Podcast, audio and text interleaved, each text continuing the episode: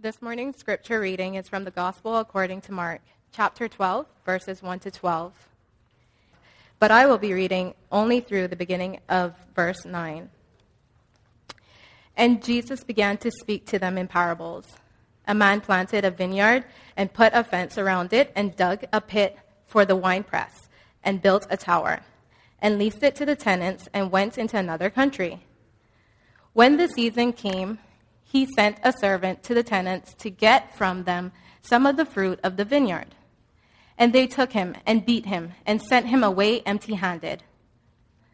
Again, he sent to them another servant, and they struck him on the head and treated him shamefully.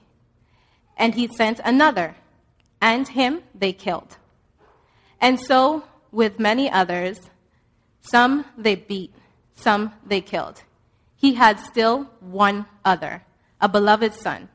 Finally, he sent him to them, saying, They will respect my son. But those tenants said to one another, This is the heir. Come, let us kill him, and the inheritance will be ours. And they took him and killed him and threw him out in the vineyard. What will the owner of the vineyard do? This is God's word. There we go. Great poet T.S. Eliot once wrote, O my soul, be prepared for him who knows how to ask questions. You may wonder why Tiffany stopped reading before the passage concluded, and it is because Jesus asks us a question.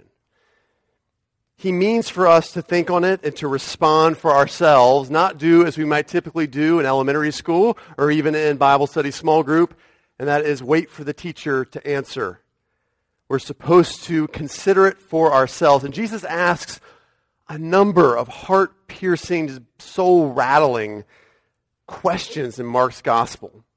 In fact, it would be uh, just a wonderful exercise, which you could do, by the way, is take a Sunday afternoon like today and just spend some time thinking for yourself, responding for yourself to some of these questions in Mark's gospel. Like in Mark 3:33, he answered them saying, "Who are my brothers and sisters?" Mark 4:40, he said to them, "Why are you so afraid?" Mark 8 verse 12, he sighed deeply in his spirit and he said, Why does this generation seek a sign? Mark 8:29 he asked them, "But who do you say that I am?" Mark 10:51 Jesus said to them, "What do you want for me to do for you?" And last week we looked at Mark 11:30. Was the baptism of John from heaven or from man? These questions ask the person to look at him or herself in relationship to God. But this question, what will the owner of the vineyard do, ask the person to look at God in relationship to us. To put him or herself in the owner of the vineyard's shoes. To put ourselves in God's shoes, as it were. And consider what should be an appropriate response? What would be the appropriate response of God? So, what is it? What will the owner of the vineyard do? That's why we stop there. Knowing this is a uh, parable not yet covered in any of the kids' Bibles we use with our two boys, uh, one night at dinner this week, it was just the boys and I. Katie was at a function, so I decided I'd try to tell them this parable without the use of the Bible, because it's pretty simple. And so I used whatever resources I had available to tell them. The resources at my disposal were Legos and ridiculous voices. So I put those bad boys to work. And there we were, you know, having our salad, building a wine press. You know, they don't even, what's wine? I don't know. So um, in part because I did this because I knew that they hadn't heard Jesus' answer in Scripture before. Nor had they had a Bible out in front of them, so they couldn't peek ahead at the teacher's answer. They just had to respond as normal people, responding to what is very, a very normal relationship in life, right? An owner and a tenant. So, how did they respond? How did my kids respond to this story and this question? What will the owner of the vineyard do? They were eager, first of all, to respond. I think because they too are made in God's image. And God is a just God. And so we, made in his image, care about justice being done. And so they were eager to respond. What would the owner do? Dad, uh, beat them? Was their first answer. Secondly, kick them out and keep the vineyard for himself. Stay there himself. Thirdly, another answer they gave was kill him, kill, kill all the tenants. And finally, just to add in a silly answer, that's the wrong thing to do, man. That was their fourth answer. And after a long pause, one set of eyes lit up at the table because one of these children knows how to give a good Sunday school answer. And he said, Oh, oh, oh, wait a minute. The owner will say, I forgive you. You see, Jesus' final parable, his final parable, and the resulting question is tailor made for the church going, the religious, even the Christian of the 21st century. Some of us have been so wired to see only the I forgive you response of God, right? To the point where my son is saying, Oh, yeah, I know the Sunday school answer, I forgive you. We're so wired to see only the mercies, the grace of God, all of which, by the way, are true and present here in this story, right? Where we see the persistent patience of the owner going back again and again to appeal to the tenants. But we are largely unwilling to see the just hostility and real wrath of God. Even now, you probably cringe at that word, resist at me bringing it up. you you hear that word and you're like, man, I'm dread the next 30 minutes. Wrath of God. Yeesh. And it's okay. If you want to resist what I say, that is one thing. But don't resist Jesus' question. What will the owner of this vineyard do? Jesus' own answer, to which we honestly not in agreement. He will come and destroy the tenants. He will come and destroy the tenants. So let's first talk this morning about God's just hostility towards evil. God's just hostility towards evil. When the Bible speaks, I know of God's anger, his wrath, his just punishment. As Christians, we get a little embarrassed, don't we? Especially when we're around other people, we don't we kind of get like, ooh, let's just read quickly past this so we can get to the good news of the story. We might even skip past it or mumble our words. It seems archaic and barbaric. And so a lot of churches avoid it like the plague, 10 of which are famous examples of wrath. but the reality is the old covenant that God worked out with his people has more curses than blessings by a count of 54 to 14. There are more explicit references in the Bible to God's wrath and to his love. And even after the coming Prince of Peace, we have this steady stream of nightmarish images about his return. In the apocalyptic vision we now know as the book of Revelation. All of this is in here. All of this is part of the message. Yet we resist it. Why can't a supposed God of love, we ask, just accept everybody? Let everybody in. Two reasons. Tell that to a father watches an ISIS militant scream and then behead his child. Why not just let anyone in? Tell that to families of those who brainwashed loved ones to death by the likes of David Koresh and Jim Jones. But why not just let anyone in? Tell that to a daughter who asks her dad if he would just spend some time with her ever, but he never does. And so she waits in a foster home for anyone.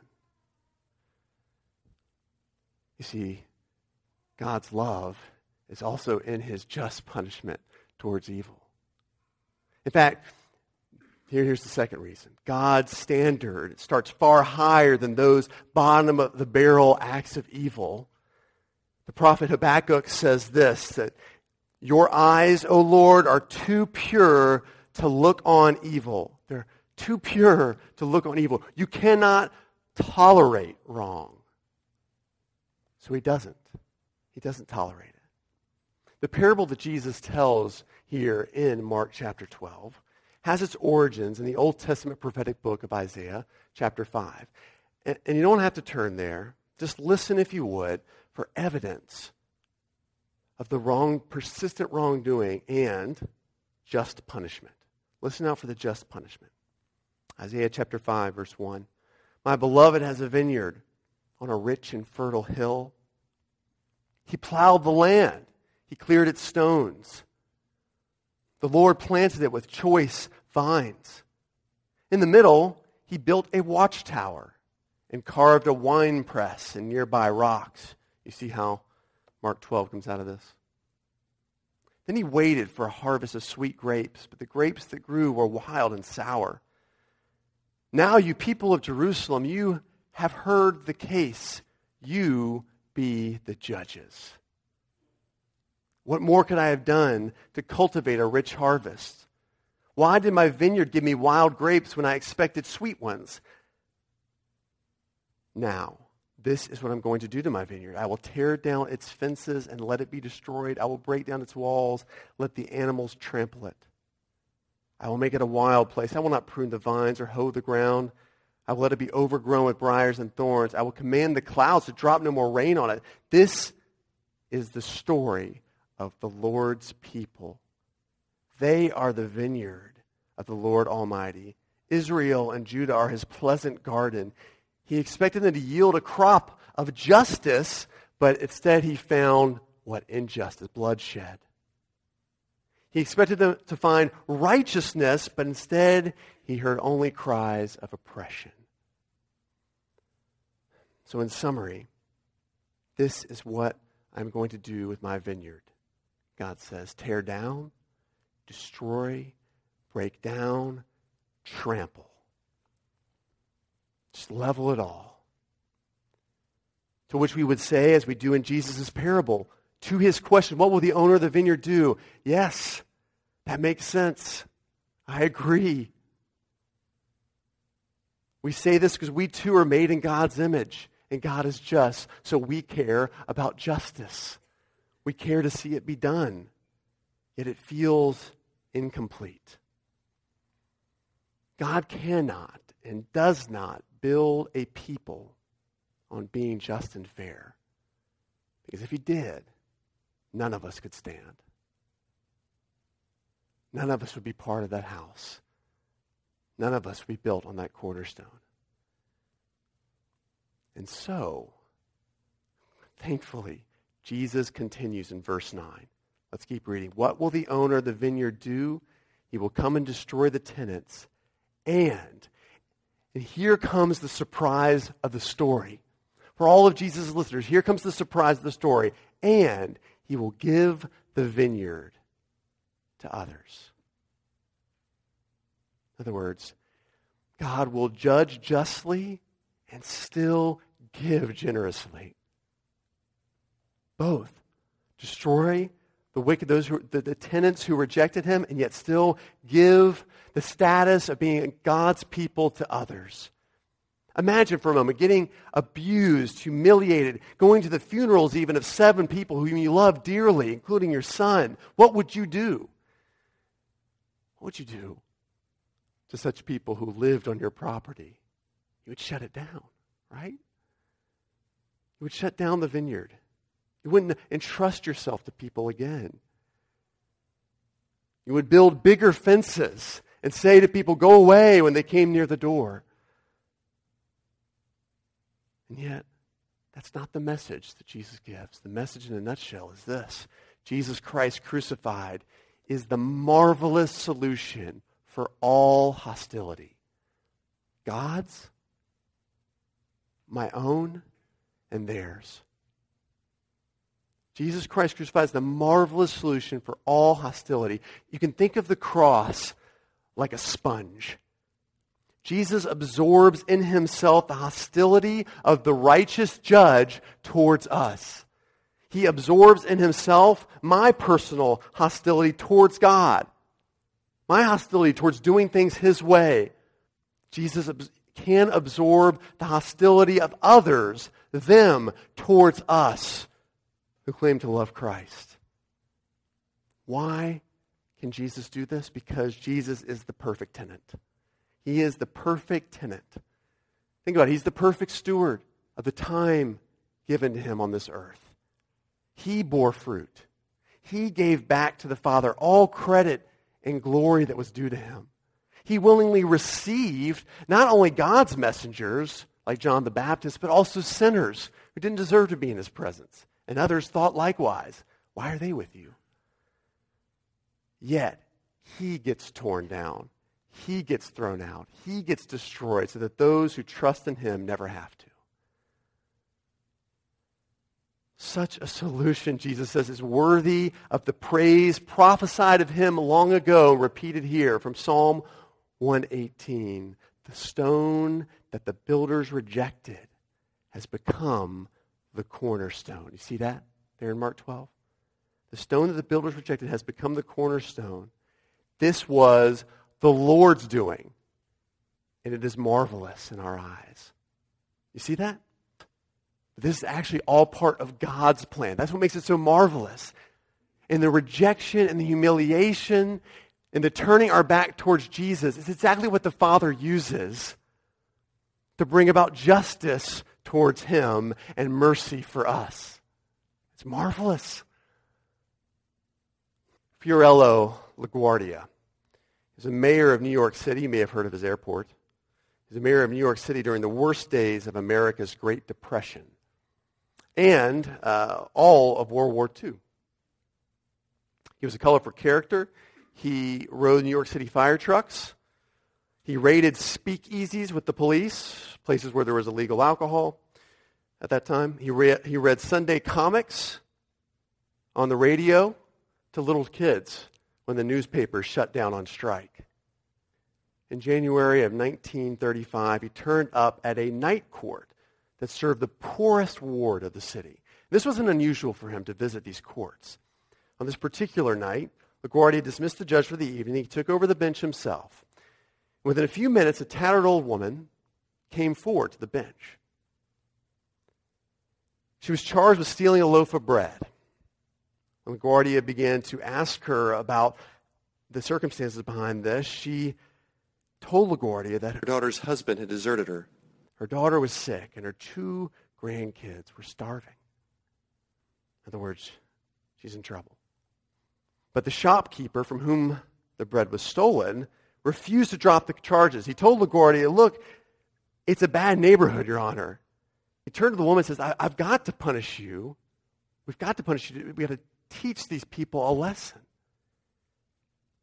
LaGuardia, he just sighed. Oh, he turned to the woman and said, I've got to punish you. The law makes no exceptions.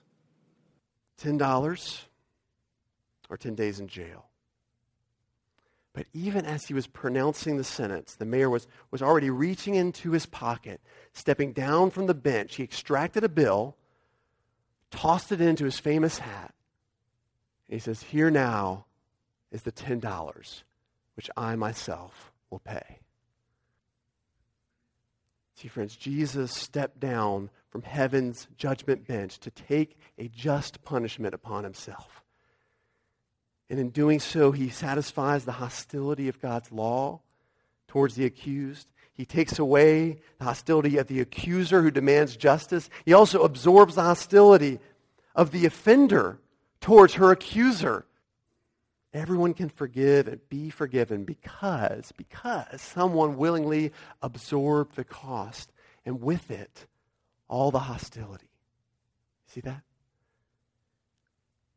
And you might say, man, that is such good news. That is such good news, especially for everyone out there, man, who just, who just has that hostility still in their lives, who stores up you know, hatred and anger in them in them. You see, friends, Jesus Christ crucified a solution not just for God's hostility, but for my hostility, for your hostility. You got to give the religious leaders some credit. They do not deflect Jesus' parable to somebody else and say, oh, yeah, Jesus is talking about them.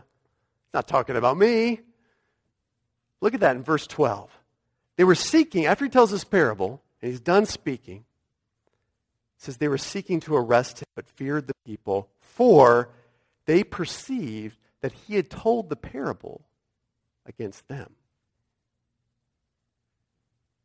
So they left him and they went away. They recognize that Jesus' parable is their past history and their present history. First, their past history. They recognize that this parable, which is interesting, is a history of God's people. In about 11 verses, a history of God's people. See, the Hebrew people have been given freely the designation, the people of God, freely. They were given, they were a good vineyard, set up well, given good laws, a good land from which God drove out seven stronger nations before them.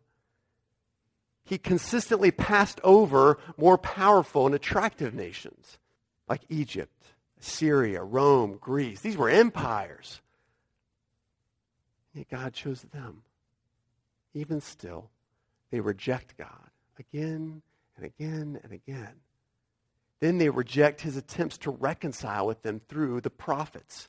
The prophets are sent, as to, to warn, to encourage, to spur people back toward a right relationship with God, what was called the covenant.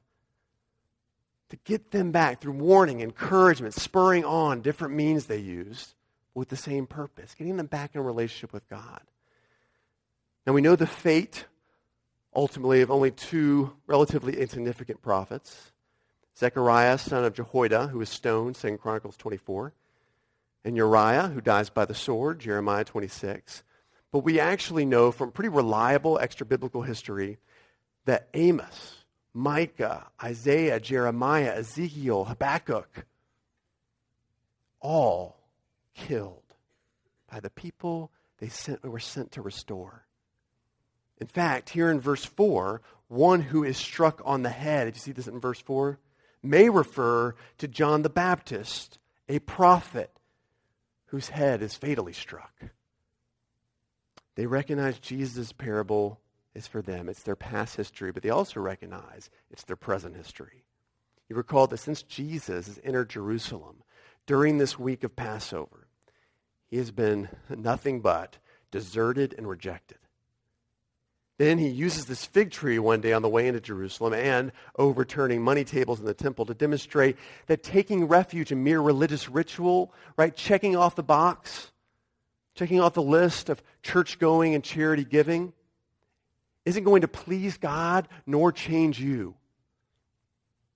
He says there's a new way. Trust in a Savior. Trust in me. Trust in a person.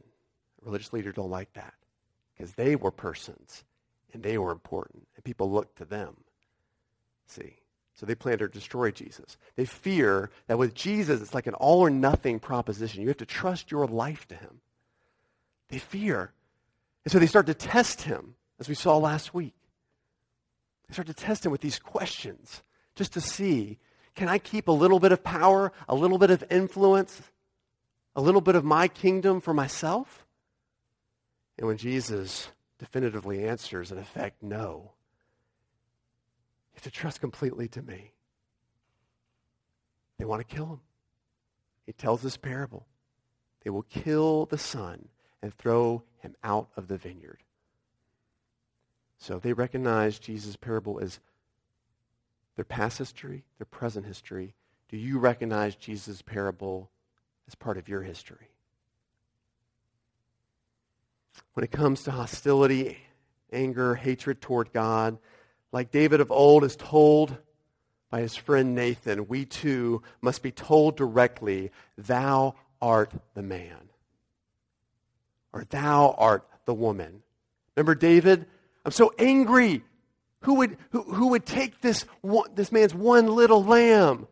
Ah, but David, you're the man. We hardly think such a parable can refer to us, but consider, my friend, every time the Holy Spirit has drawn near to nudge you away from your work or from your first love, and he says, he says, Come with me, come be with me. To which you've responded, No, no, this is my time, this is my job. I'm dealing with my concerns now. sending him away empty handed. Reflect in your own life on the sixth or seventh time a person wronged you to which you finally said, Man, I've had enough.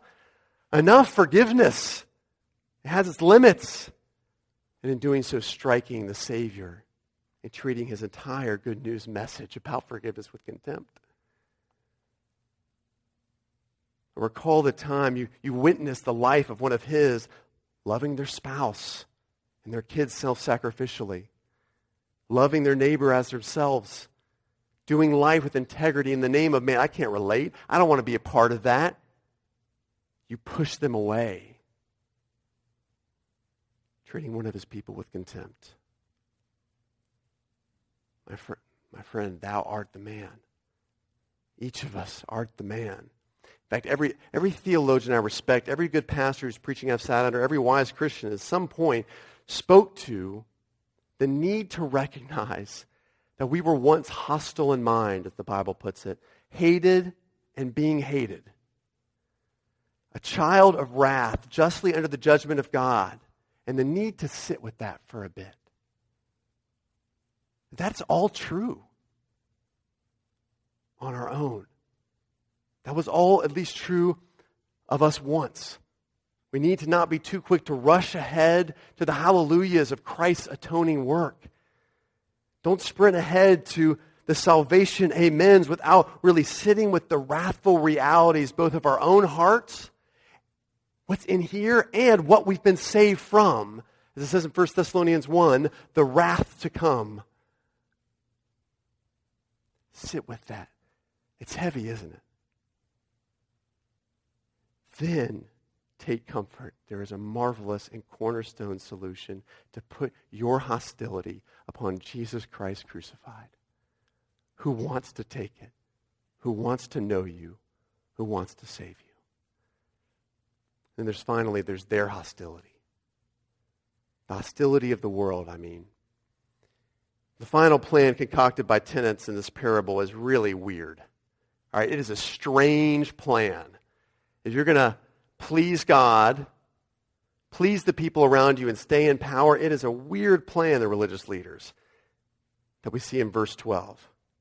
They recognize they're in the wrong. They recognize they are under the judgment of God, yet they have no idea what to do with that judgment other than act and, and lash out with hostility.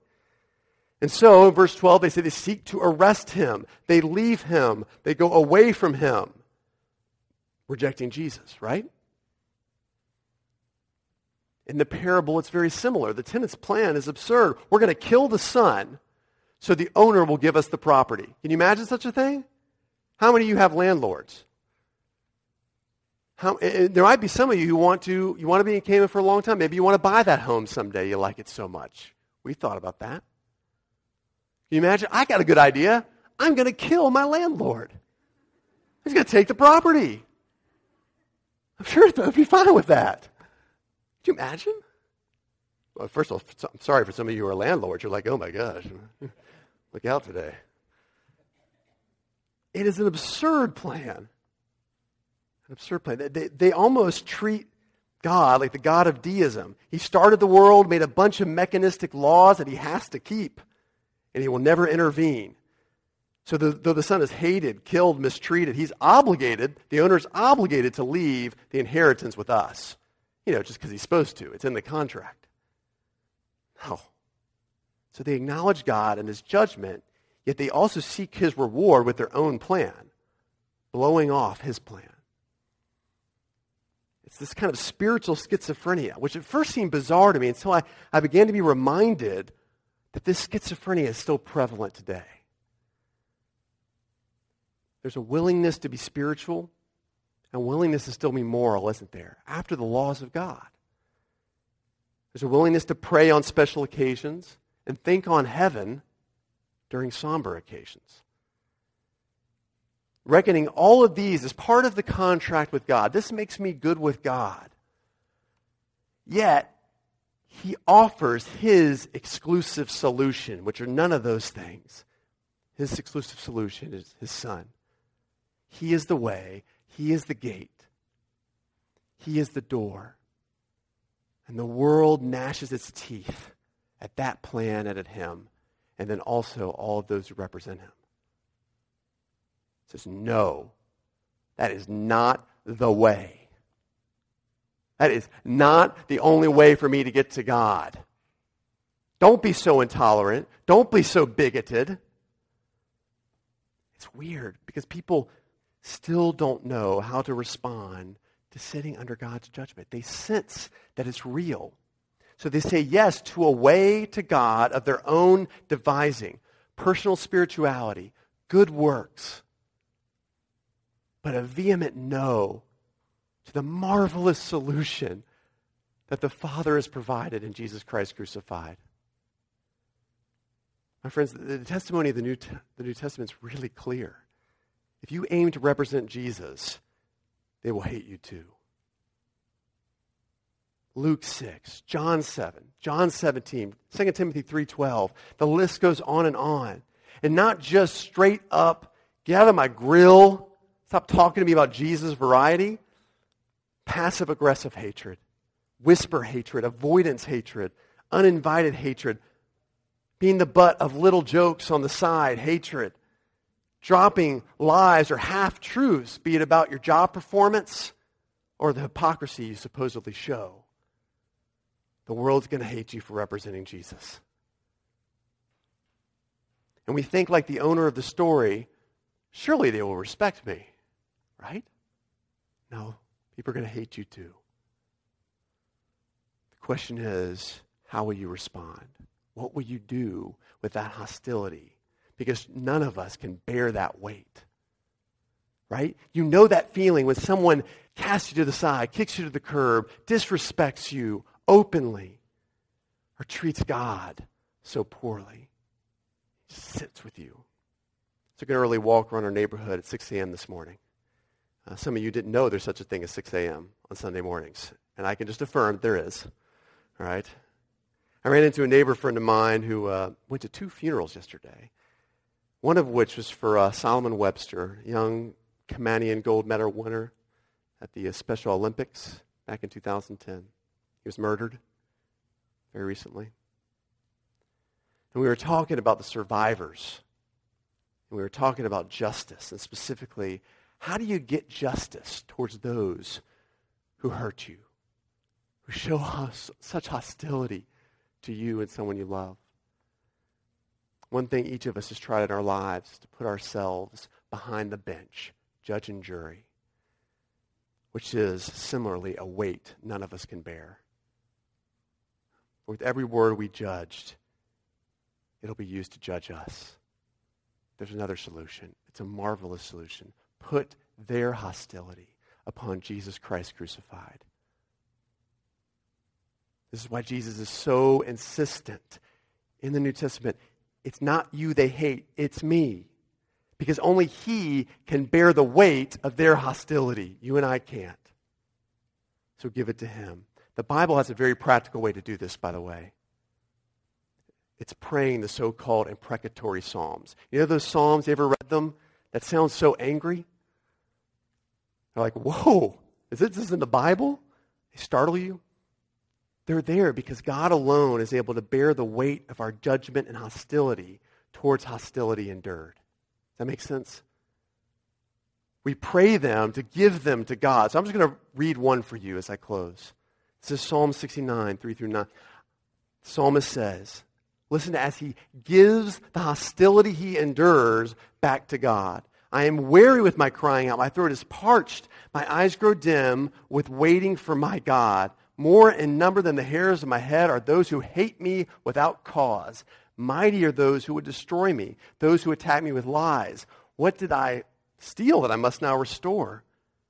Oh God, you know my folly. You know the wrongs that I've done. They're not hidden from you. Let not those who hope in you be put to shame through me, O Lord. Let not those who seek you be brought to dishonor through me, O God of Israel. For it is for your sake that I have borne reproach. It's your sake that I, dishonor has covered my face. He's going to go on to say, Pour out your indignation upon them. Let your burning anger overtake them. You take it. May there can't be a desolation. Let no one dwell in, their, in your tents. Add to them punishment upon punishment. but they have no acquittal from you. He puts judgment back in God's hands, but listen to how he concludes his thought. For the zeal of your house consumes me, and the reproaches of those who reproach you have fallen on me. You know who that's said about later? Romans 15:3 to refer to Jesus. The reproaches that you experience, the reproaches about the Father have all fallen on Jesus. Same thing in Psalms 2, 22, 10. In other words, these Psalms put the weight of our own hostility and that of others back on God. They're all nearly all messianic Psalms. They all point back to Jesus. This is no accident. God has been preparing a marvelous solution for all hostility from the beginning. Jesus Christ crucified. Justice and mercy satisfied. The cornerstone upon which he builds his church. The power to show mercy to others and lead the judgment of hostility to him. Let's pray. Jesus, we recognize that there is a judgment. We all listen to this parable about the hostile tenants, and we nod our heads that you do something about the hostility in this world, that you will judge it, that one day you'll wring out that sponge on those who don't trust in you. And yet we also recognize, Jesus, that there's been such hostility in our own hearts. Maybe even now, there's such hostility that we're holding on to. But for all of us, we have been hostile in mind. We have been hated and hate one another. So we thank you that you did something about it, that you were just, that you were holy, but that you also sent your Son to absorb that justice and that holiness that we couldn't bear. Thank you for Jesus Christ crucified, the perfect solution for the hostility of this world. Help us put the hostility that we experience from others back on you. Help us pray these kinds of psalms because we cannot bear the judgment, the hostility so help us give it back to you and be an example of Christ and of mercy to them, knowing that we can leave justice to you. Help us keep looking at Jesus Christ crucified, our cornerstone. That plan is marvelous in our eyes. Amen.